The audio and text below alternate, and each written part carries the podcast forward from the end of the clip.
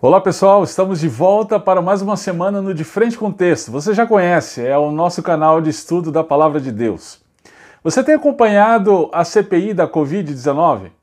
Seja lá qual for a sua orientação política, é notável a forma como essa CPI tem sido conduzida. A impressão que dá é que o relator e seus apoiadores já têm um veredito. Não importa o que os convocados digam, muitas vezes as, esses convocados são até mesmo interrompidos antes de responder as perguntas. Parece mesmo que o relatório já está pronto. Bom, gente, por que, que eu comecei hoje o nosso estudo falando disso? Porque isso me faz lembrar o julgamento de Jesus diante de Pilatos, conforme o texto que nós vamos estudar hoje. Claro que guardadas as devidas e óbvias dessemelhanças. O julgamento deixaria qualquer jurista com o estômago embrulhado. Quanta barbaridade foi cometida no julgamento de Jesus diante de Pilatos. Só que a gente precisa pensar numa coisa, gente. Por que os autores dos evangelhos fizeram questão de narrar o julgamento de Jesus diante de Pilatos? Por que a riqueza de detalhes? Por que a ênfase na injustiça em que Jesus foi acometido? Qual o significado de tudo isso e como nós nos relacionamos com isso nos nossos dias? Vem comigo, vamos para de frente com o texto, vamos ouvir mais uma vez o que Deus tem a dizer para nós. Muito bem, gente. Marcos capítulo 15, verso 1 a 15 diz assim: E logo ao amanhecer, os principais sacerdotes com os anciãos e os escribas e todo o sinédrio tiveram conselho. E amarrando Jesus, o levaram e entregaram a Pilatos. E Pilatos lhe perguntou: Tu és o rei dos judeus? E ele respondendo disse-lhe: Tu dizes. E os principais sacerdotes o acusavam de muitas coisas, porém ele nada respondia. E Pilatos o interrogou outra vez, dizendo: Nada respondes? Vês quantas coisas testificam contra ti? Mas Jesus nada mais respondeu, de maneira que Pilatos se maravilhava. Ora, no dia da festa costumava soltar-lhes um preso qualquer que eles pedissem. E havia um chamado Barrabás que, preso com outros amotinadores, tinha no motim cometido uma morte. E a multidão, dando gritos, começou a pedir que fizesse como sempre lhes tinha feito. E Pilatos lhes respondeu, dizendo: Quereis que vos solte o rei dos judeus? Porque ele bem sabia que, por inveja, os principais sacerdotes o tinham entregado. Mas os principais sacerdotes incitaram a multidão para que fosse solto antes Barrabás. E Pilatos respondendo lhes disse outra vez: Que quereis, pois, que faça daquele aqui chamais rei dos judeus? E eles tornaram a clamar: Crucifica-o! Mas Pilatos lhes disse: Mas que mal ele fez? E eles cada vez mais clamavam: Crucifica-o! Então Pilatos, querendo satisfazer a multidão, soltou-lhe Barrabás e, açoitado Jesus, o entregou para ser crucificado. É isso aí, na semana passada nós vimos a narrativa da traição e julgamento de Jesus. Vimos que Jesus entregou-se à vontade do Pai, submetendo-se à traição, julgamento injusto e negação dos seus discípulos. Hoje nós vamos ver a continuação do julgamento de Jesus. Vamos organizar aqui na tela para a gente visualizar melhor. O julgamento realizado pelo Sinédrio era dos judeus. Aliás, esse é o mesmo pessoal mencionado por Marcos no capítulo 8, no capítulo 14, é? várias e várias vezes ao longo de Marcos. Mas como Israel estava sob o domínio de Roma, eles não podiam decretar a pena capital, somente um tribunal romano podia fazer isso. Dessa forma, Olha aqui o verso 1: os principais sacerdotes, os anciãos, os escribas, todo o sinédrio levaram Jesus para Pilatos. Na verdade, Jesus mesmo já havia predito que isso iria acontecer. Lembremos, por exemplo, de Marcos capítulo 10, verso 33. Eis que nós subimos a Jerusalém, e o filho do homem será entregue aos principais sacerdotes, aos escribas, e o condenarão à morte ou entregarão aos gentios. Então, o que está acontecendo é cumprimento do que Jesus havia predito. Bem, Pôncio Pilatos era governador de Samaria e Judéia. Ao que indica, Pilatos era inflexível, impiedoso e obstinado. A história indica que ele não era muito habilidoso no trato com os judeus. Ele chegou até mesmo a profanar o templo com escudos de ouro que tinham o nome dos deuses romanos escritos neles. Entretanto, por outro lado, Pilatos tinha receio de que os judeus usassem sua influência para prejudicá-lo politicamente. Então, é exatamente isso que nós vamos ver no julgamento de Jesus. Muito bem, no tribunal romano, no palácio de Pilatos, de acordo com Lucas 23, os judeus levaram a acusação de que Jesus perturbava a ordem. Ele proibiu o povo de pagar tributo a César e reivindicava para si o título de rei. Segundo essas pessoas, Jesus era o líder de mais um motim contra Roma. É então nesse momento que Pilatos pergunta a Jesus: Tu és o rei dos judeus? Ou seja, Será que Jesus seria um líder revolucionário que incitava Israel contra Roma? É, basta uma leitura rápida que essa afirmação realmente parece ser ridícula. É então que Jesus responde: Tu o dizes. Interessante que no tribunal judaico, ou seja, o sinédrio, o sumo sacerdote havia perguntado para Jesus: Tu és o Cristo, o Filho do Deus bendito? Lembra disso? Nós vimos na semana passada, depois dá uma olhada lá se você ainda não estudou esse texto. Bem, Jesus respondeu categoricamente: Eu sou, ainda mais usando o nome de Deus para se referir. Mas interessantemente, a pergunta de Pilatos, Jesus aqui ele se limitou a responder apenas tu dizes. Por que será? Bem, o relato de João é mais completo a respeito da resposta de Jesus. Mas Marcos se limita a dizer que a resposta de Jesus teve dois caminhos. Sim, Jesus era o rei, mas não no sentido que Pilatos tinha em mente. Essa é a resposta de Jesus. Bem, na sequência, os principais sacerdotes faziam muitas acusações, mas o que é surpreendente é que Jesus não respondia nada. Você não acha isso incrível? Ao longo de seu ministério, Jesus teve muitos embates com seus perseguidores as mesmas pessoas que estavam naquele momento do julgamento.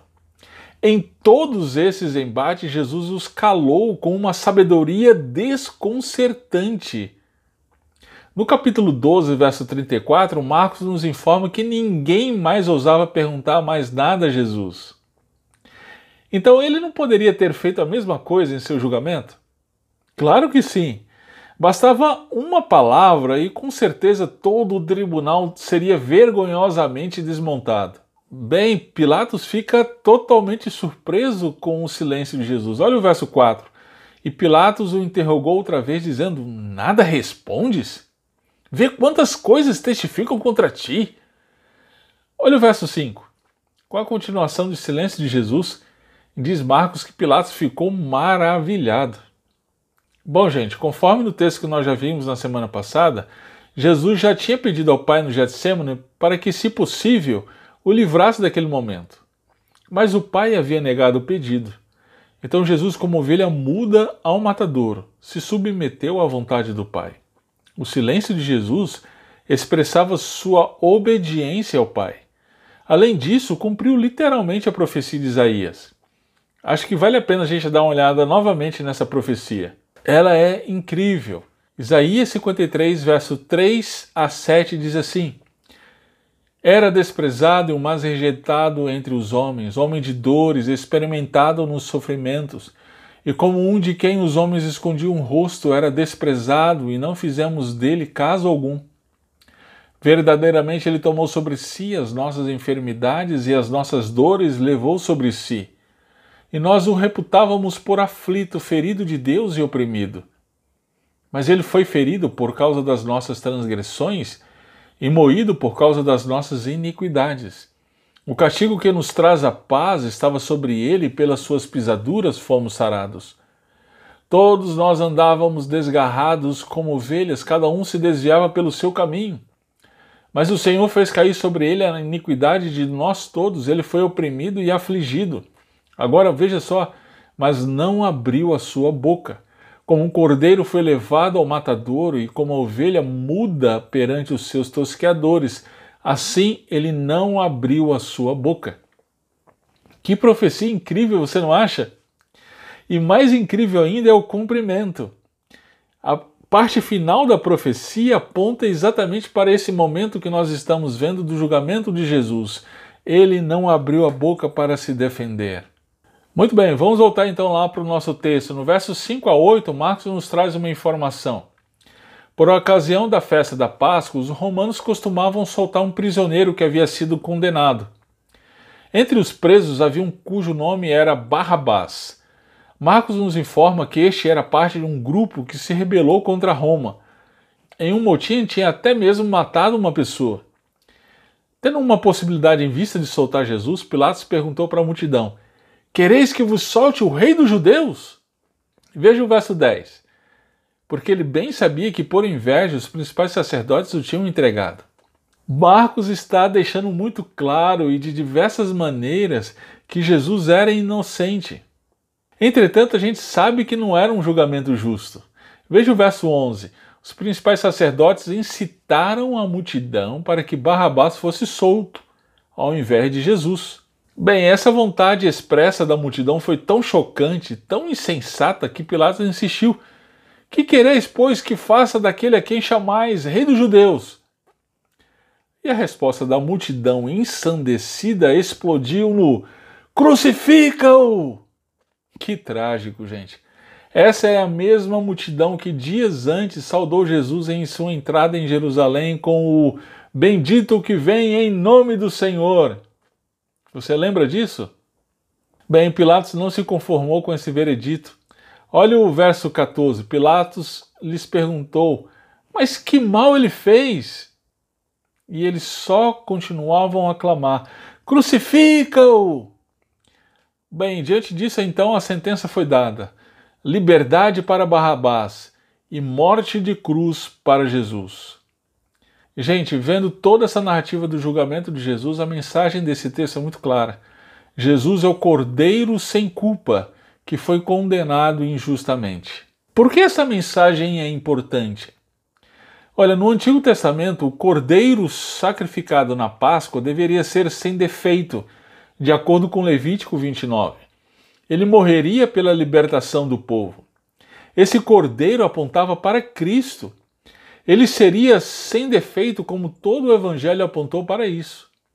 Desde a tentação no deserto, passando pelas provocações dos líderes religiosos e culminando em seu julgamento formal, tanto no sinédrio quanto o romano, a vida de Jesus foi totalmente revirada e a sua inocência foi declarada mais de uma vez, até mesmo por parte de pessoas que não criam nele.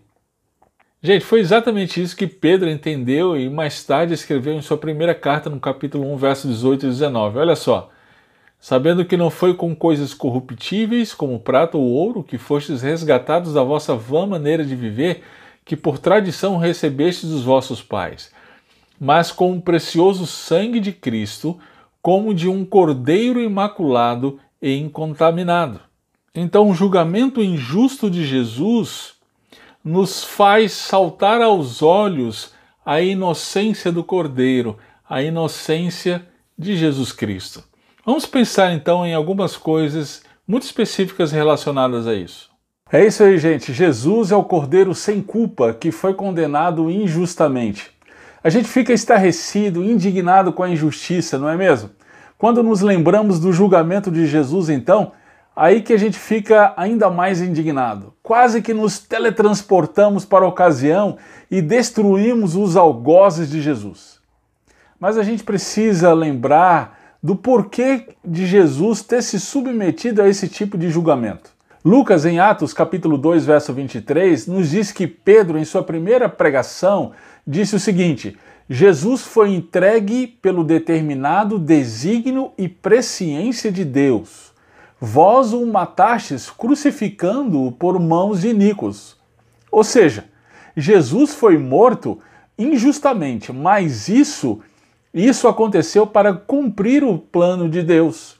E já sabemos qual era esse plano, porque o próprio Jesus falou por várias vezes para o perdão dos nossos pecados, para o perdão dos pecados daqueles que nele creem. Na condenação, injustiça, humilhação que Jesus sofreu, eu e você temos o perdão dos nossos pecados. O justo morreu pelos injustos. É muito significativo, aliás, a soltura de Barrabás. Ele era assassino, ele merecia a pena capital. Mas quem a teve foi o inocente. Foi exatamente para isso que Jesus veio. Nós, assim como Barrabás, merecemos a morte por conta dos nossos delitos e pecados, mas Jesus tomou o nosso lugar. Glória a Deus por isso.